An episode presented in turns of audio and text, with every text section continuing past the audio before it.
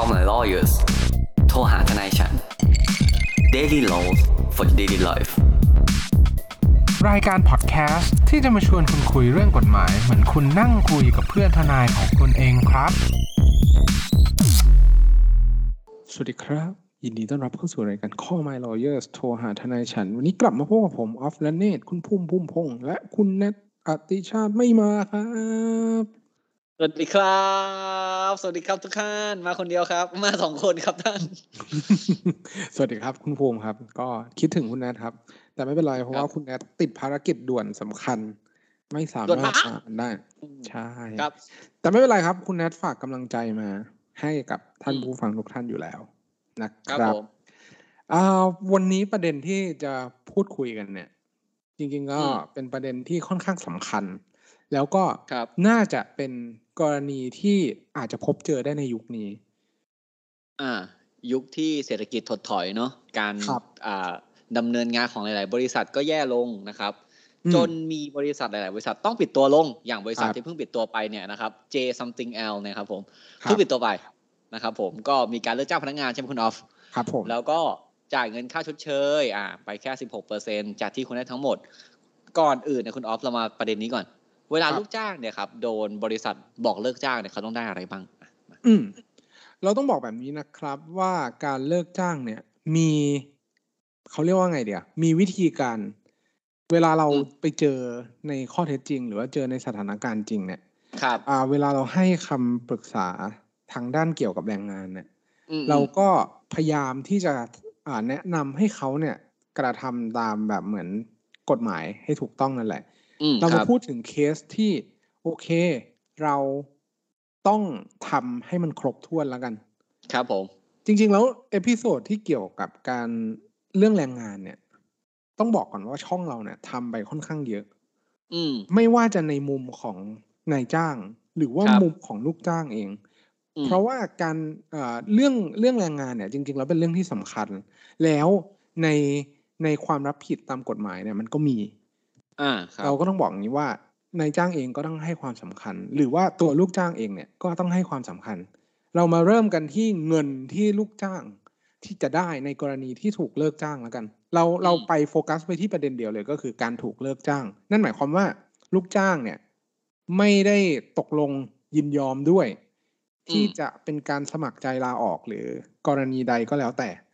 ครับก็คือการโดนไล่ออกการยื่นซองขาว อะไรก็ได้ที่เป็นการยุติการจ้างงานของคุณนั่นแหละ เข้าอืมกรณีนี้หมดครับซึ่งตัวลูกจ้างไม่ได้สมัครใจ แต่ตัวบริษัทเป็นคนบอกว่าเออตั้งแต่วันนี้เป็นต้นไปเดี๋ยวคุณไม่ต้องมาแล้วนะ หรือว่าครัอะบตั้งแต่วันเท่านั้นเท่านี้คุณไม่ต้องทำงานแล้วนะ อืมครับ ซึ่งโดยปกติแล้วเนี่ยครับ อ่ามันจะมีมันมีหลักๆด้วยกันเนี่ยสองเงินด้วยกันอืม จริงๆสามแล้วกัน เพราะว่าก็เราจะรวมเราจะรวมค่าจ้างไปด้วย เพราะว่าครัค่าบจ้างเนี่ยก็ถือว่าเป็นส่วนหนึ่งที่คุณอาจจะต้องได้รับในวันที่อืมถูกเลิกจ้างครับค่าจ้างในที่นี้ของผมหมายความว่าค่าจ้างปกติที่คุณได้ทำงานไปในเดือนที่ผ่านมานะหมายความว่าคุณทำงานถึงเมื่อไหร่ คุณก็ต้องได้ค่าจ้างจนถึงครบถ้วนตามวันที่คุณได้ทำงานไป อืม ก็คือไม่มีการหักอะสมมติคุณทำมายี่ห้าวัน คุณก็ต้องได้ยี่ห้าวันนะถ้าใช่คุณทำมาสามสิบวันก็ได้สามสิบวันครับ ไม่ใช่แบบว่า เอ้ย อ่า เดี๋ยวเราให้คุณออกนะ ไอ้ที่ผ่านมายี่ห้าวันคุณทำงานห่วยมากเลย เดี๋ยวฉันไม่จ่ายเงินเดือนคุณแล้วกันอย่างเงี้ยไม่ได้ ถูกปะอืมครับเพราะต้องบอกว่าค่าจ้างเป็นเงินที่ศักดิ์สิทธิ์ที่สุดในพรบคุ้มครองแรงงาน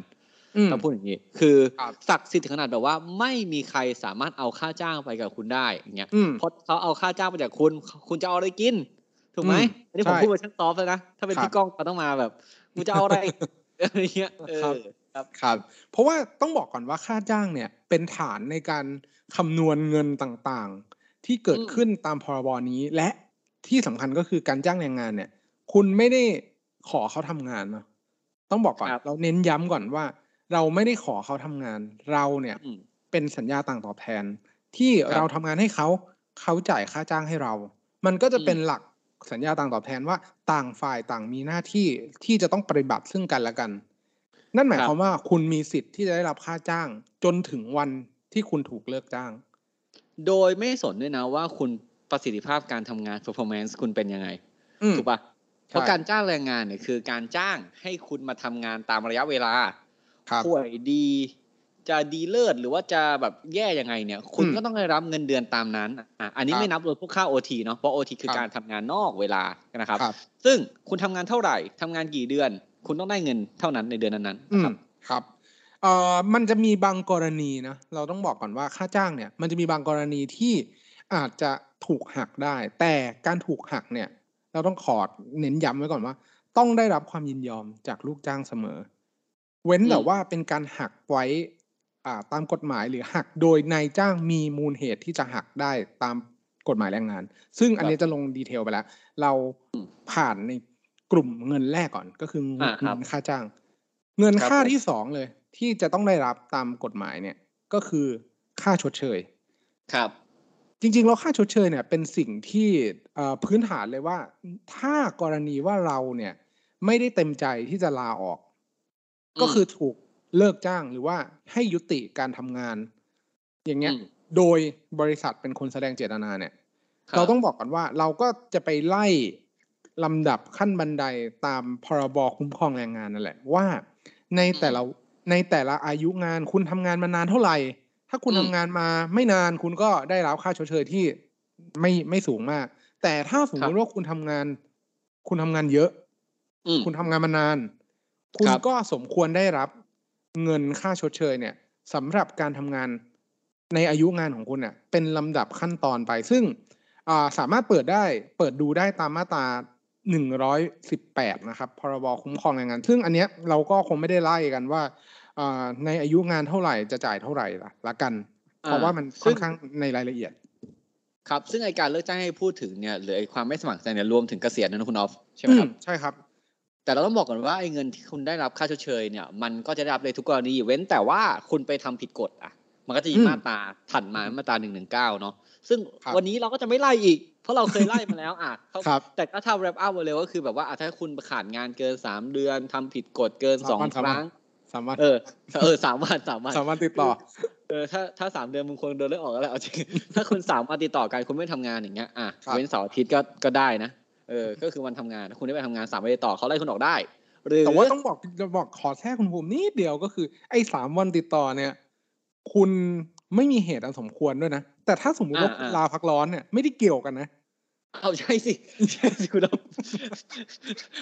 คือยังไงลาลาพักร้อนสิบห้าวันเจ้านายเดินบอกว่าอ้าวคุณลาไม่ได้ทำงานเกินสามวันขอไล่ออกนะครับอย่างงี้ก็ไม่ได้เนอะไม่ได้ก็ไม่คือได้อะไม่ได้หยุดงานสามวันไม่มีเหตุอันสมควรนะครับครับ เหตุอันสมควรเนี่ยต้องเป็นเหตุอันสมควรจริงๆนะเว้ยอืมอืมอืมคุสณมอาจจะควรกับป่วยใคร สมเออควรกับทุกคนไม่ใช่สมควรตัวเองใช่เออแบบ ไม่ใช่แบบคุณแบบวันนี้คุณอยากไปเที่ยวแบบฝรั่งเศส อะ อยู่ดีอยากไปดูเนย์มาร์ที่แบบปารีสแซงต์แชร์แมงอย่างเงี้ยเออแล้วคุณก็แบบขอไปมันก็ไม่ได้ใช่ไหมครับอะหรือคุณกระทำความผิดอาญาต่อนายจ้าง ไปขโมยของเขาไปพูดจาไปเดินไปต่อยหน้านายจ้างอย่างเงี้ยอืมถ้าเขาไม่ต่อยคืนเขาถ้าเขาไม่ต่อยหน้าคืนเนี่ยแล้วเขาเลิกจ้างแทนก็ยังโอเคเนาะซึ่งถ้าเป็นกรณีครับกรณีเหล่าเนี้ยเขาก็จะส่งหนังสือเลิกจ้างมาเลิกจ้างคุณแล้วคุณจะไปรับเงินค่าชดเชยแต่ถ้าคุณโฮหมอสักนิดอะคุณดูให้ชัดนะว่าเขาระบุเหตุไว้หรือเปล่าอืม เพราะถ้าเขาไม่ระบุเหตุในสัญญาไอ้ยในหนังสือเลิกจ้างเนี่ย คุณเคลมได้เว้ยใช่ไหมอืมอืมอืมอืมอืมอ่าอ๋อซึ่งตอนนี้เงินค่าชดเชยไปแล้วใช่ไหมครับ แล้วก็ค่าจ้างไปแล้วเออไอ้ค่าต่อมาเนี่ย มันจะเกิดขึ้นเมื่อที่เขาไม่บอกคุณล่วงหน้าคุณออฟมันคือค่าอะไรครับ คือตามกฎหมายใช้คำว่าสินจ้างแทนการบอกกล่าวล่วงหน้า อ่า หรือว่าในภาษาที่อ่าคนทั่วไปเรียกกันก็คือค่าตกใจ อ่า อืมซึ่งคำว่าค่าตกใจเนี่ยมันตกใจจริง ๆ หรือเปล่า ตกใจดิเหี้ยคุณออฟขอขออนุญาตที่หยาบคายคือ คืออยู่ดีๆอะคุณออฟเดินไปทำงานด้วยความแบบกระปี้กระเป๋า อะเออแล้ววันครับเดียวคนแบบยื่นซองแบบซองขาวมาให้คุณออฟนึกว่าผ้าป่าบอกเอ้ยปีนี้ทำเยอะแล้วไม่ใช่หาหนังสือเลิกจ้างอย่างเงี้ยครับคุณออฟตกใจปะตกใจเสียใจมากกว่า ผมเรียกว่าค่าเสียใจเขาเขาทำอะไรผิด ค่าเสียใจ แต่ก่อนที่ค่าเสียใจเนี่ยอาจจะมีโอกาสอีกครั้งหนึ่งคือค่าขอโทษ ครับค่าขอโอกาสอีกสักครั้งได้ไหมท่านอะไรอย่างเงี้ยอืมประมาณนั้นประมาณแล้วนั้นไงคุณออฟไอ้ค่าบอกกล่าวล่วงหน้าเนี่ย คือต้องบอกก่อนนะครับว่า process ของการเลิกจ้างเนี่ยคล้ายๆกับ process ของการละเอ่อลาออกเลยอ่าก็คือเราจะต้องบอกกล่าวก่อนวันที่จะมีการจ่ายค่าจ้างหนึ่งวันเพื่อให้มีผลเดือนถัดไปอันนี้กำหนดแท็กการติคอมาให้เลย practical ก็คือ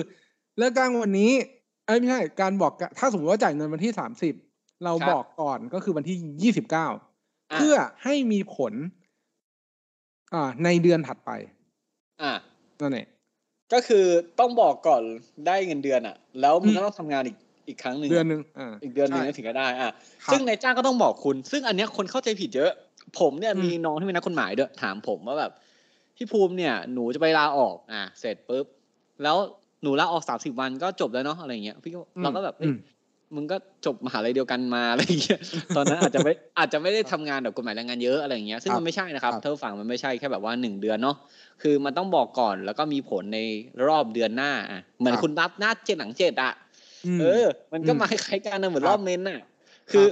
คุณก็ต้องหน้าเจ็ดเนี้ยแล้วค่อยแบบยี่สิบแปดวันแล้วค่อยว่ากันอะไรอย่างงี้อะซึ่งไอการบอกกล่าวล่วงหน้าเนี่ย ที่เขาเรียกค่าตกใจเนี่ย ที่พูดถึงนะครับผมเพราะว่าถ้ามันไม่ทำตามเนี่ย ตัวนายจ้างเนี่ยต้องจ่ายเงินค่าจ้างให้เราอีกเดือนหนึ่งครับ ใช่ไหมครับ ก็คือก็อ่าถ้าเราเกลียดหน้ากันมากนะครับ เราก็จะบอกว่าอ้าวคุณออฟคุณออฟไม่ต้องทำงานแล้วนะเสร็จปุ๊บเดี๋ยวผมจ่ายเงินแบบค่าทำงานเดือนหน้าให้คุณออฟเลยเป็นค่าตกใจแล้วกันปึ้ง อันเนี้ยจบ อันนี้คือไม่เกลียดหน้ากันมากนะอันไอ้อันนี้คือเกลียดหน้ากันมากไอ้อันที่ไม่เกลียดกันหน้ากันมากก็อาจจะบอกคุณออฟครับ เดี๋ยวเดือนนี้เดือนอะไรกรกฎาอะคุณออฟเดี๋ยวคุณออฟก็ บริษัทต้องยุติการจ้างนะครับ คุณคุณออฟช่วยออกวันที่ 30 สิงหาด้วยนะครับ เนี่ยอืมก็ก็จะเป็นอย่างนี้อืมไปนะฮะก็คือตอนนี้มาสามค่าแล้วก็คือครับค่าจ้างนะครับครับค่าซึ่งค่าชดเชยซึ่งต้องนะบอกงี้ว่าเอ่อตัวสินจ้างแทนการบอกกล่าวล่วงหน้าเนี่ย ก็ถือว่าเป็นเงินที่จะต้องได้รับในวันที่อ่าการจ้างสิ้นสุดลงอืมคำถามต่อมาเลยเนี่ย ก็คือเราเนี่ยกำลังจะมาสรุปกันว่า เฮ้ยท้ายที่สุดแล้วเนี่ยไอ้เงินพวกเนี้ย จ่ายกันตอนไหน อืม อืม ก็ต้องบอกจ่ายกันตอนไหนย่างครับเพราะมันอืมมันจะมีกำหนดตามตามกฎหมายแรงงานเนาะว่าค่าจ้างเนี่ยอาจจะครับต้องจ่ายภายในอีกสามวัน หรืออะไรก็อ่าแล้วแต่นับตั้งแต่ครับวันที่เลือกจ้างแต่ ถ้าสมมติว่าเรามุ่งไปที่ตัวค่าชดเชยเนี่ย ครับ ค่าชดเชยเนี่ย จริง ๆ แล้วต้องจ่ายกันในวันที่สิ้นสุดสภาพการจ้าง ก็คือถ้าไล่ออกวันเนี้ยพรุ่งนี้ไม่ให้เข้า อะ ก็ก็ต้องมีเงินติดมืออะอืม ก็คือต้องจ่ายถูกวัปะนนั้น ใช่ครับ เออ ต้องต้องได้เงินเลยอะไรอย่างเงี้ยครับอะซึ่งในกรณีแบบนี้เนี่ย ก็ต้องบอกว่าหนึ่งต้องจ่ายให้ครบตามที่กฎหมายกำหนดไว้สองครับต้องจ่ายภายในระยะเวลาที่กฎหมายกำหนด อืมถ้าสมมุติว่าไม่ได้จ่าย หรือว่าจ่ายเงินไม่ครบ อะไรประมาณเนี้ย ก็จะมีสิทธิ์ได้รับดอกเบี้ย ซึ่งตามกฎหมายแรงงานเนี่ยต้องบอกก่อนเลยว่า ผมกับคุณภูมิเนี่ย ก็ได้คุยกันว่า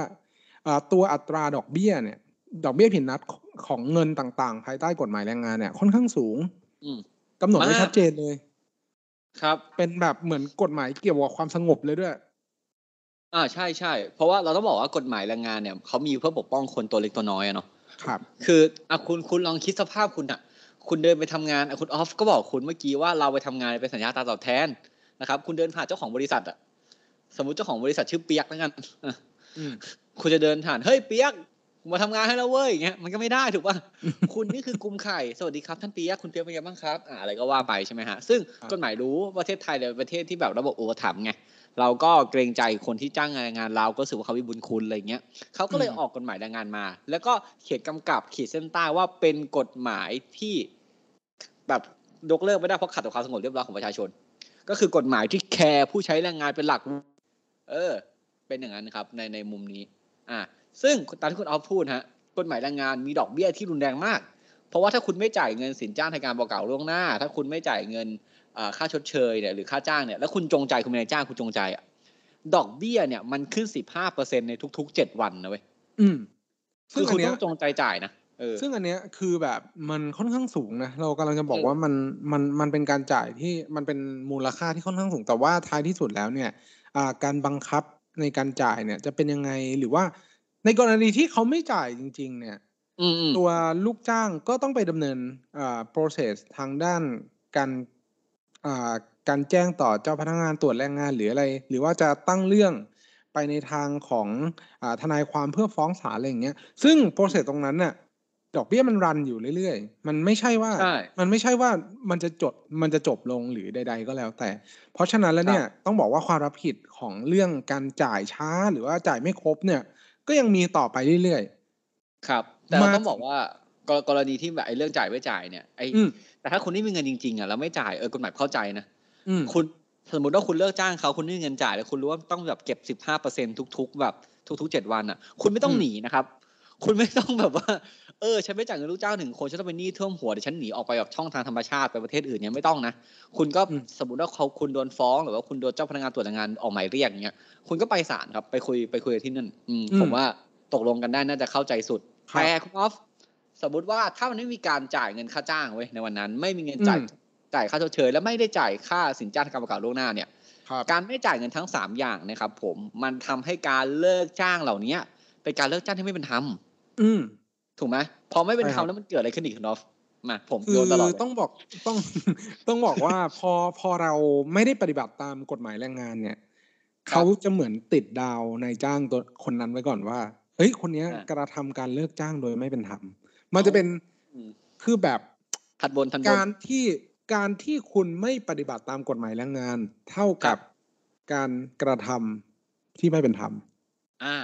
มันจะเหมือนเป็นข้อสันนิษฐานเบื้องต้นแล้วกัน ว่าให้คุณเนี่ย ต้องมาพิสูจน์หรือว่ามาต่อสู้ว่า เอ้ยคุณน่ะ การเลิกจ้างแบบเนี้ยมันเป็นธรรมหรือว่าคุณมีเหตุผลมีเหตุอันสมควรยังไงที่จะอ่าพยายามที่จะปฏิบัติตามกฎหมายแล้ว แต่ว่ามันติดขัดนู่นนี่นั่นยังไงก็มาต่อสู้กัน แต่ถ้าสมมุติว่าเป็นการจงใจครับที่จะไม่ปฏิบัติตาม ครับผม ก็คือหนึ่งมีเงิน เอาเงินหนีออกไปอืมหรือเป็นกรณีว่าบอกลูกจ้างเลย เลิกจ้างไม่จ่ายด้วยค่าชดเชย อยากได้มาฟ้องอยากเราได้ไปเฝ้าเออ อะไรแบบเนี้ย เคสแบบเนี้ย ครับ ก็ส่วนมากแล้วอะ ก็ก็เออต้องบอกว่ามันก็จะมีแนวโน้มไปเป็นไปทางการเลิกจ้างที่ไม่เป็นธรรม หรือเป็นการกลั่นแกล้ง เฉพาะแค่คนคนเนี้ย คนเดียว อย่างเช่น จ่ายทุกคนเลยนะ แต่คนเนี้ยมีเรื่องกันมาก่อนอืม ไม่จ่ายเปรี้ยวเออแบบโอ๊ยปากดีจังอะไรอย่างเงี้ย ซึ่งไอ้จริงไอ้การอันนี้ก่อนนะอย่างที่คุณออฟพูด ถ้าคุณไม่ไม่ได้รับสามค่าเราพูดเมื่อกี้มันจะครันำบไปสู่การเลิกจ้างเป็นธรรมใช่ไหมพอครับเป็นการเลิกจ้างเป็นธรรมเนี่ยคุณในฐานะคนที่ถูกกระทำคุณนี่คือคนที่เป็นลูกจ้างนะครับผมอืมก็มีสิทธิ์ที่จะฟ้องเรียกอีกค่าหนึงเข้าไปด้วย ก็อืมคืออ่าเงินค่าทดแทนไอ้ยเงินค่าชดเชยจากการเลิกจ้างไม่เป็นธรรมครับ อ่านะครับ ผมก็คือคุณจะได้รับมาตรงนี้ ซึ่ง คุณจะเรียกเท่าไหร่ กฎหมายไม่ได้มีบอกสูตรคำนวณไว้เนาะอืมเออ แต่แต่ตามประสบการณ์ที่ผมทำงานมาเนี่ย ส่วนใหญ่ศาลจะให้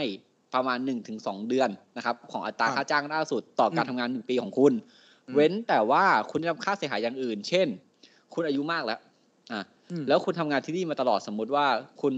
จบมหาลัยมาตอนอายุยี่สิบเอ็ดรับคุณทำงานที่นี่มาจนอายุห้าสิบเขาไล่คุณออกคุณหมดแบบ opportunity จะไปหาโอกาสหางานที่ใหม่แล้ว อะ คุณก็อาจจะเรียกเข้าไปเป็นเงินเดือนส่วนที่เหลือที่คุณควรจะได้รับจากตัวบริษัทมอย่างเงี้ยอะเจ้าอะท่านก็ผู้พิพากษาก็อาจจะให้แบบเอ่อคุณในส่วนนี้มาก็ได้นะครับครับผมอืมซึ่ง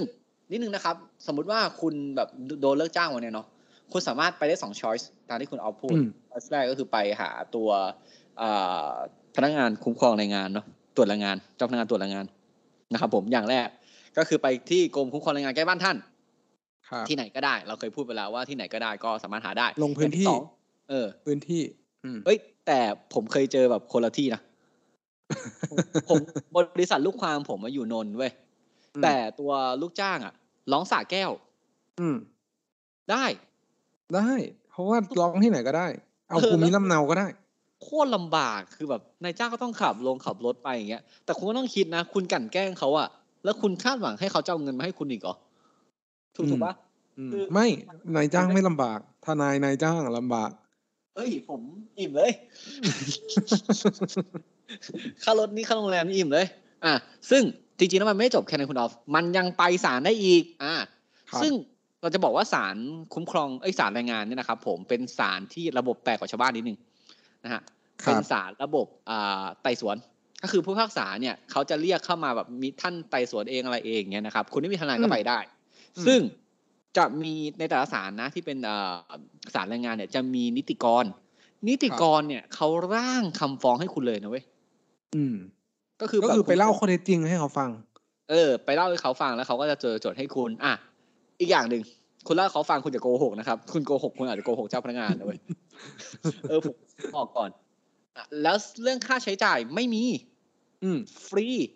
ครับถ้าสมมุติว่าแบบ คุณกำลังเอ่อขอให้เขาร่างแล้วมีเจ้าหน้าที่ท่านใดท่านหนึ่งอะเดินมาบอกเขาว่าน้อง พี่เหนื่อยเหลือเกินอะพี่ขอค่าร่างสักห้าพันได้ไหมอะ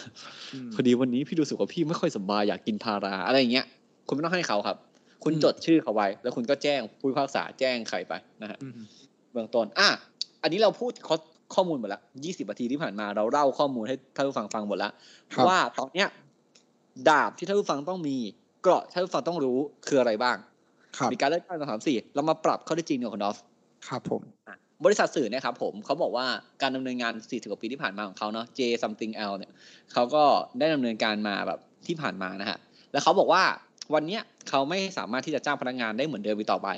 ต้องมีการลดการผลิตสื่อหรือผลิตรายการหลาย ๆ รายการลงนะครับผมมีการเลิกครับจ้างจน89 คนใช่ไหมฮะครับซึ่งอืมใน 89 คนเนี่ยก็มีคนที่เป็นอ่าคนที่เป็นอินเทอร์เนาะ เป็นเทนนีอืมเป็นอะไรอย่างเงี้ยอืมที่ไม่ได้รับแบบค่าไม่ได้รับเงินค่าชดเชยอะก็เซ็นยอมรับไปเว้ยอ่า แต่มี79คนครับ ที่บริษัทบอกว่า เออ ฉันจ่ายเงินคุณเต็มจำนวนไม่ได้นะ ฉันครับจ่ายให้คุณจำนวนได้จำนวนหนึ่งคุณอืมจะรับไหมล่ะอืมถ้าคุณรับเราขอให้คุณเซ็นหนังสือครับรับสภาพว่าคุณจะไม่เรียกร้องต่อบริษัทอีก อืมคราวนี้พนักงานเขาไม่ยอมครับ ครับอืมอะเขาก็ไปอ่า ร้องท่านทนายดังท่านหนึ่งแล้วก็ไปอืมอ่าแบบจะร้องพไปนักงานตรวจแรงหงานต่อต่ไปออ่าเออครับอะเหตุการณ์อย่างเงี้ย พนักงานเนี่ยทำอะไรได้บ้างคุณออฟ แล้วตัวบริษัทควรทำยังไงบ้าง อืมเราเราเป็นคนละฝั่งก็ได้อะคุณออฟอืมเป็นเป็นอะไรดีเอ่อผมเป็นใครดีผมเป็นพนักงานดีกว่า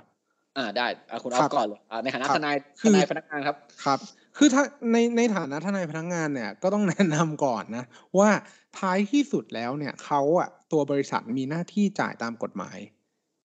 นับตั้งแต่วันที่สภาพการจ้างสิ้นสุดลง หรือว่าอ่าในส่วนของการจ้างแรงงานเนี่ยสิ้นสุดลงเขาต้องจ่ายเงินตามที่เราไล่มาเนี่ยให้ครบถ้วน ครับ แต่ทั้งนี้ทั้งนั้นเนี่ย การจ่ายเงินของเขาเนี่ยอาจจะออกมาในรูปของการทำสัญญาปณีประนอมยอมความก็ได้ อันนี้ฉลาด อืม ซึ่งซึ่งครับเรากำลังจะบอกว่า เฮ้ยมันไม่มีผิดมีถูกเลยนะว่า ในในกรณีที่ตัวเอ่อบริษัทเนี่ย ไม่มีเงินจ่ายอะครับ แล้วเราในฐานะพนักงาน เรามองว่าถ้าสมมุติว่าเป็นการผ่อนชำระไปเรื่อย ๆ เนี่ย เรามีโอกาสที่จะได้เงินมากกว่าเราจะต้องไปดำเนินคดี เพื่อทำให้เรื่องเนี่ย มันโกโซบิกอะอ่า ก็คือมันเรื่องมันกลายเป็นเรื่องใหญ่แล้วทำให้ทำให้อ่าเราไม่ได้รับเงินในท้ายที่สุด มีครัหบลาย ๆ บริษัทต้องบอกก่อน มีหลาย ๆ บริษัทที่ออกมาในรูปของการทำสัญญาปรินิประนอมยอมความไม่ว่าจะแปลงหนี้ใหม่หรืออะไรก็แล้วแต่ แล้วมีการผ่อนชำระ แล้วเขาก็สามารถผ่อนชำระได้ตามที่มีการตกลงเอาไว้ ลูกจ้างได้เงินครบตามที่ตกลงกัน แต่อาจจะได้ช้าหน่อย เราก็ต้องพิจารณาดูว่าอ่า ความน่าเชื่อถือหรือว่าเครดิตของตัวบริษัทนั้นอะมีความน่าเชื่อถือที่จะได้จ่ายเงินไปในระยะยาวไหม หรืออีกออปชันหนึ่งก็คือ ในวันที่คุณได้ไม่ครบตามสิทธิ์ที่คุณจะได้ตามกฎหมายแรงงานอืมอืมคุณร้องครับเลย ผู้ตรวจร้องอ่าตรวจเจ้าเจ้าพนักงานตรวจแรงงาน หรือคทรับนายความฟ้องคดีอะอันนี้ก็เป็นเป็นสิทธิ์ที่ลูกจ้างสามารถใช้ได้เหมือนกันอืม ไม่ได้ผิดครับอะไร เพียงแต่เป็นออปชันที่ อ่า ตัวลูกจ้างจะต้องพิจารณาเอาว่า การที่เราไปจ้างทนายหรือการที่เราไปติดต่อเจ้าพนักงานตรวจแรงงานเนี่ย ความยากลำบาก เราไม่พูดถึงค่าใช้จ่ายนะ ถ้าสมมุติว่าค่าใช้จ่ายมันอาจจะไม่ได้สูงมาก แต่เราพูดถึงความยากลำบากในการที่จะไปทวงเงินเหล่าเนี้ยมาเนี่ยครับครับ มันคุ้มค่ากับสิ่งที่ ถ้าคุณคาดว่าเฮ้ยบริษัทยังไงก็จ่ายอยู่แล้ว แต่อาจจะอืมจ่ายช้าหน่อยครับคุณอาจจะใช้ keep relationship แล้วก็รักษาความสัมพันธ์ไว้ แล้วก็เลือกในทางระยะยาวมากกว่า ก็ได้อืมอันนี้ครับแล้วแต่เป็นดุลพินิษของของแต่ละลูกจ้างเลยอืมแต่ in case ว่าเขาเนี่ยออปชันสุดท้ายแล้วกัน ในกรณีที่เขาไม่มี intention จะจ่ายเลย อ่าอ่าครับ อันเนี้ยเราต้องไปเวท พระเจ้าเอ่อพระเจ้าพนักงานตรวจแรงงานกับทนายความเพื่อดำเนินคดีแน่ๆอยู่แล้ว แต่ถ้าในเวที่หนึ่งกับเวที่สองเนี่ยผมอยากให้ลองคิดดีๆ ว่าท้ายที่สุดแล้วอะบริษัทมีเจตนาที่จะไม่จ่ายจริง ๆ หรือเปล่า หรือเขาแค่ขาดสภาพคล่องที่จะจ่าย อันนี้ก็ต้องให้ความเป็นธรรมกับตัวบริษัทด้วยนะว่า บริษัทเขาอาจจะพยายามที่จะแก้ปัญหานี้อยู่ครับจริง ๆ แต่เขาไม่มีเงินอะอ่า อ่าอืมนาอีฟเรานะก็ไม่ใช่หมายถึงมองมองโลกในแง่ดีไงอืมมองโลกในแง่ดี เพราะว่าท้ายที่สุดแล้วอะ เวลาเราไปถึงกระบวนการระดับหนึ่งอะศาลมันจะต้องนะผ่านขั้นตอน ไม่ว่าจะเป็นชั้นเจ้าพนักงานตรวจแรงงาน ชั้นทนายความอืมชั้นศาลชั้น ชั้นไหนอะ แม้แต่กระทั่ง มีคำพิพากษาของศาลออกมาแล้วอะอ่ายังสามารถที่จะเจรบังคับจาคดีได้อืมอ่าพอมันไปกรณีบังคับคดีเสร็จปุ๊บเขาอาจจะเสนอ ข้อเสนอที่คุณไม่สามารถปฏิเสธได้ก็แล้วก็ครับก็ก็ก็ลองชั่งน้ำหนักว่าเหมือนเหมือนมันจะสามารถออกในรูปแบบไหนได้ ซึ่งเราไม่ได้เราไม่ได้แบบสามารถไปก้าวล่วงในการตัดสินใจได้ เพราะว่าบางทีเนี่ย สิ่งที่มันไม่คาดฝันมันก็เกิดขึ้นกับพวกเราเสมอเสมอเหมือนกัน เพราะฉะนั้นอะ shit happen มันก็ยัง happen อยู่ shit ใน happen วันนั้นจริงอืมแต่ แต่ถ้าเป็นเรื่องสถานการณ์ตอนนี้นะปัจจุบันอืมเลยของของลูกจ้างที่โดนเรื่องเนี้ยเป็นผมนะ ผมแนะนำให้ไปร้องตรวจแรงงานไปอืมรอพนักงานตรวจแรงงานก่อนเพราะว่าครับอย่างน้อยเนี่ยถ้าคุณจะเซตเทิลคุณจะคุยกันอะ คุณมาคุยกันแบบมีพนักงานดีกว่าอืมอืมเพอืมราะผมเพราะผมเชื่อว่าแบบถ้ามีไม่มีพนักงานอะสุดท้ายแล้ว คุยกันจบ มีสัญญาแล้วมันเกิดอะไรขึ้นบิดพริ้วขึ้นมาเนี่ยมันก็ต้องไปศาลอยู่ดี อืมครับถูกไหมอะซึ่งอันเนี้ยมันก็จะเข้าในกรณีที่ผมจะแนะนำเลยเว้ยถ้าผมครับเป็นพนักถ้าผมเป็นทนายของบริษัทเนี้ยอันนี้ อันนี้ไม่ใช่ว่าผมเห็นด้วยกับวิธีการนี้นะ ผมก็จะบอกว่าถ้าผมต้องต้องแบบต้องแพลนให้แล้วกัน อะแพลนยังไงให้บริษัทเจ็บน้อยที่สุดอะอืมผมไปทางสัญญาปฏิบัตินอมยอมความคุณออฟบอกครับร้อยเปอร์เซ็นอืมผมแบบจับทุกคนเนี่ยบอกเอ้ยเออไม่มีเงินจ่ายจริงเว้ยขอตกลงแบบจ่ายหนึ่งสองสามสี่อย่างนี้แล้วกันนะอ่าแล้วก็ตกลงไปเลยสมมติว่าต้องจ่ายคุณออฟล้านหนึ่งเนี่ยแล้วบริษัทจ่ายได้ตอนนี้แค่แสนเดียวเนี่ยผมก็เขียนไปเลยว่าจ่ายคุณออฟแบบ คุณออฟอะจะยอมยกแบบอ่า เวฟทุกค่าทุกการเคลมของข้อเรียกร้องมันจะเป็นค่าจ้างค่าชดเชยสินจ้างในการประกันลบหน้า หรือว่าเอ่อเงินทดแทนไอ้เงินชดเชยเงินทดเชยจากการเลิกจ้างไม่เป็นธรรมอ่าค่าทดแทนจากการค่าชดเชยจากเงินเลิกจ้างไม่ทำโอ้ยเฮียนั่นแหละเอาให้มันถูกต้องเดี๋ยวคอเรกกันเองแล้วกันนะฮะประมาณเนี้ยนะครับผมเงินทดแทนจากการเลิกจ้างไม่ทำโอเค ถูกต้องละอันเนี้ยนะครับผม อะผมจะให้คุณออฟเนี่ยเซ็นเวฟทุกอย่างเลยเว้ยแล้วผมจะบอกว่าแต่ตามสัญญาปณิปนอมอันเนี้ย ผมก็จะมีการจ่ายเงินสนับสนุนให้คุณออฟไปนะตามอืมสัญญาปณิปนอมเป็นจำนวนอืมสิบงวดเท่านี้คำถามขึ้นนะผมทำอย่างนี้อืมถูกปะผมทำอย่างแรกคือผมต้องการหลีกเลี่ยงที่จะจ่ายเงินค่าชดเชยไอ้ยต้องการเป็นก้อนการต้องจ่ายเงินค่าชดเชยเป็นก้อนหนึ่งแล้วก็หลีกเลี่ยงในการที่ผมจะเป็นการเลิกจ้างไม่เป็นธรรมอืมแล้วคก็รับหลีกเลี่ยงในการโดนคิดดอกเบี้ยทุกเจ็ดวันที่ผมพูดเมื่อกี้อืมครับ อีกทั้งนะฮะอีกทั้งผมยังเป็นการแบบปล่อย ความรับผิดของตัวกรรมการด้วยนะอืมอืมเพราะไอ้ค่าชดเชย สินจ้างแทนการประกาศล่วงหน้าเนี่ยทุกอย่างเนี้ยกรรมการเขาต้องมารับผิดด้วย ครับ เสมอ แต่ถ้าเมื่อไหร่อืมมันกลายเป็นสัญญาปณิประนอมยอมความเนี่ยมันก็จะเป็นเรื่องของทางแพ่งอืถูกไหมเสร็จคราวนี้บริษัทก็จะลอยตัวเลยในขณะเดียวกันเนี่ยสิ่งที่ต้องทำคือ ผมก็จะทำอย่างนั้นอย่างที่เขาทำอยู่ปัจจุบันเนี่ยแหละครับ ผมจะออก notice ครับ ครับ แจ้งว่าบริษัทเนี้ยตั้งใจแล้วนะ ที่จะช่วยท่าน อืมนะทุกท่าน แต่ตอนนี้บริษัทขาดสภาพคล่องจริงๆ เพราะว่า อันเนี้ยกำลังจะทำให้ดูว่าบริษัทไม่ได้ตั้งใจ อืมแต่ครับไม่ได้มีกำลังที่จะแบบ afford ทุกการจ่ายเงินได้ถูกไหมคครัรับบซึ่งบริษัทก็ต้องมาทางนี้นะครับอืมอืมก็ซึ่งจริง ๆ แล้วผมผมผมก็คาดหวังว่าผมจริงๆแล้วผมอะก็คิดว่าตัวบริษัทเองเนี่ย ไม่ได้มีเจตนาที่จะไม่จ่ายหรอก ถ้าสมมุติว่ามีเงินที่สามารถจัดการปัญหาพวกนี้ได้เนี่ย มันก็จะคงเป็นปัญหาแบบเหมือนแรกๆที่เขาจะเอาเงินมาจ่าย ผม อันนี้ผมไม่ชัวร์เว้ยผมอืมจะถามน้องชายที่อยู่ห้องข้างนี่ก็ไม่ได้ คือทุกครั้งเวลาเขาออดิตกันอะ อืม มันต้องการเงินค่าชดเชยของพนักงานทุกคนไหมไม่ใช่หรอเข้าใจครับ แต่ว่ามันจะสามารถปิดกิจการได้ไหม อันนี้ต้องไปดูในแง่ของบัญชีว่ามันจะสามารถชำระบัญชีได้ครบถ้วนตามตามสิ่งที่มันดีแคลร์ไว้หรือเปล่า อันเนี้ยไม่ไม่มั่นใจเหมือนกันแต่ว่าทางนี้ทางนั้นเนี่ย ตัวค่าชดเชยเองก็เป็น priority หนึ่งที่ที่ที่บริษัทอะอยากจะเคลียร์เท่าที่ผมสัมผัสได้นะ เพราะว่าไม่การออกมีการมีเรื่องเกี่ยวกับข้อพิพาทแรงงานเนี่ย มันมันไม่ได้สร้างประโยชน์ให้กับบริษัทเลยอะแต่มันพูดยากอะคุณออฟเพราะว่า อย่างที่ผมพูดเมื่อกี้ถ้าผมเป็นทนาย ผมจะแนะนำให้บอกว่าผมอยากเคลียร์เข้าใจปะอืมเราอ่าเราไม่อ่ารู้เข้าใจว่าเข้าใจ intention จริงๆเป็นยังไง แต่โอเค ถามว่าการแสดงออกเขาเนี้ยก็ก็แมนพอสมควร ครับก็ก็ถือว่าก็ก็แมนพอสมควร อะแต่มีอีกกรณีหนึ่งครับ กรณีที่บริษัทเนี่ยบังคับให้คุณรับเงินไว้อืมและให้คุณเซ็นเนาะอืมใบแบบว่าเวฟทุกอย่างไว้ไปยินยอมเออใบยินยอมที่จะไม่เรียกร้องอีกโอเค ที่จะรับเงินเท่านั้นเท่านี้ ใบเนี้ยตามกฎหมายเนี่ยต้องบอกจริง ๆ แล้วเนี่ย ต่อให้คุณเซ็นไปด้วยนะอืมก็ไม่มีผลบังคับใช้ได้นะอืม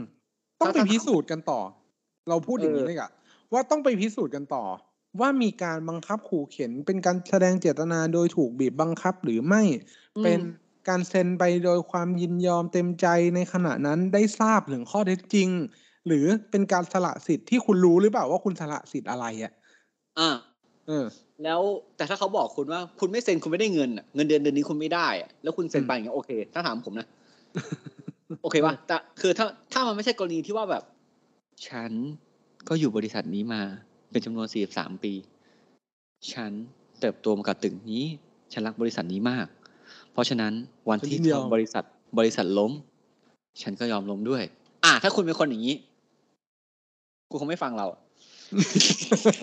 ถือว่าว่าถ้าคุณครับถ้าถ้าท่านมาทรงเนี่ยโอเค มันมันก็ถือว่าใบเนี่ย แสดงความยินยอมที่ไม่เรียกร้องอะไรเลยเนี่ยโอเคอืมแต่สมมุติว่าถ้ามันไม่ได้มาทรงนี้เขาบังคับให้คุณเซ็น คุณเซ็นไปก็บริษัทก็มาอ้างกับคุณไม่ได้ อืมก็สามารถมีข้อโต้แย้งสำหรับ อ่าสำหรับพนักงานที่สามารถเอาไปโต้แย้งไอ้ใบ อันเนี้ยได้ครับ แล้วก็ในมุมเดียวกันนะฮะถ้าสมมุติคุณรู้ว่าลูกจ้างคุณเต็มใจนะครับ คุณเป็นคุณเป็นอ่าตัวบริษัทเนาะคุณตั้งกล้องเลยเว้ยไม่ครับผมทำประจำคือผมทำประจำเลยแบบอ๋อลูกลูกจ้างยินยอมรับเงินนี้แล้วออกใช่ไหมครับ ผมตั้งกล้องเลยเว้ยเอาหนังสือพิมพ์มาอันหนึง เปิดให้ดูว่าเอาหนังสือพิมพ์วันนั้น แล้วคุณเซ็นจริงใช่ปะ คุณยินยอมเซ็นคุณเคลียร์ให้เรียบร้อยให้เซ็นกลึกเสร็จคราวเนี้ยต่อให้มันเซ็นเนี่ยด้วยความตั้งใจใจบอกศาลแล้วมันไม่เซ็นเราเปิดวิดีโออันเดียวเนี่ยศาลก็ไล่แม่งกลับบ้านแล้วอืม เออ ผมผมบแต่อกว่าเลยศลแต่ว่าจังหวะนั้นน่ะ คุณภูมิจะต้องทำให้เขายินยอมจริงๆนะอ่าอ่าอ่าอ่าใช่ถ้าซึ่งยินซึ่งยอมแต่ซึ่งยินยอศามลไหมอย่างเงี้ยไม่ได้ ซึ่งซึ่งยิแล้วเซ็นก็จะโดนยิด้นวยยอม น้ำตาไหลแล้วมือสั่นอย่างเงี้ยเราอาจจะโดนแบบสามสิบเราอาจจะเก้โดนนอกเหนือจากข้อพิพาทบังคับแรงงานขู่เข็นอาจจะไปอาญาอีกใช่ไหมเออมาเข้าผู้เข็นใจอะไรอย่างเงี้ยอะคุณก็แต่ผมพูดจริงๆนะกฎหมายแรงงานเนี่ย มันเป็นกฎหมายที่แข็งมากๆเว้ยมันมีหลักการของมันแน่นอน ครับ แต่เราอะที่เป็นทั้งนายจ้างทั้งลูกจ้างอะเราอ่อนให้กันได้ครับ อืม ถ้าเราคิดโอ้สุดยอดครับ เท่ปะคือเราต้องคิดถึงใจเขาใจเราเหมือนกัน ผมเนี่ย มีคดีที่แบบสู้กันมาห้าปีชนะเว้ยได้เงินเต็มจำนวนกลับมาสะใจแบบได้เงินดอกเบี้ยสิบห้าเปอร์เซ็นเจ็ดจุดห้าเปอร์เซ็นมากกว่าการลงทุนในตลาดหุ้นห้าปีหลังสุดอีกอืมแฮปปี้และผมก็มีคดีที่แบบว่าชนะ แต่บริษัทแม่งเจ๊งเว้ยจะเล่นตัวกรรมการก็ไม่ได้เพราะกรรมการเนี่ยเปลี่ยนไปแล้ว เปลี่ยนตัวบุคคลไปแล้ว ไปเจอแต่ห้องเปล่าๆเจอแต่คอมเก่าๆยึดคอมมาก็ขายไม่ได้อะไรเงี้ย มันก็มีมอย่างที่คุณอ๊อฟพูดอะ คุณต้องเบสดูละ ว่าคุณมั่นใจว่าบริษัทจะจ่ายคุณหรือเปล่า อืม อะนะครับ ถ้าคุณมีความสัมพันธ์ที่ดีต่อกัน อืม ผมว่าบางครั้งการไม่เขาเรียกอะไรไม่ burn the bridge อย่างเงี้ยไม่ได้เผาสะพานตอนเดินข้ามมาแล้วเนี่ย มันอืมก็อาจจะให้คุณเจอ opportunity ใหม่ๆนะอืมต้องพูดประโยคคลาสสิกที่ทุกทุกหนังจะพูดกันวันหนึ่งครับ ที่ประตูหนึ่งปิดลงนะครับ ประตูนั้นก็ปิดลงเสมอไม่ใช่ไม่ใช่ประตูบานใหม่อะเปิดขึ้นเสมอเหมือนกัน อืม เออ ทีนี้คุณจากทนายคุณอะยางคุณอ๊อฟมีจะพูดใช่ไหมเชิญเชิญเชิญเชิญทีนี้คุณจากทนายคุณนะครับ ผมว่าการที่คุณถูกเลิกจ้างเนี่ย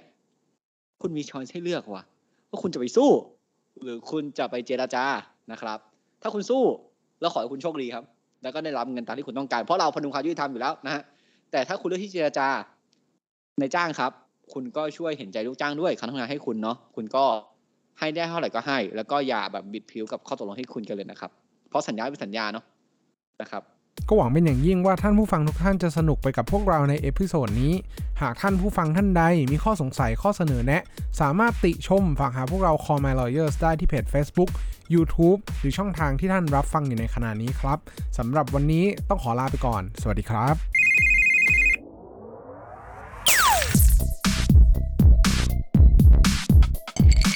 daily laws for your daily life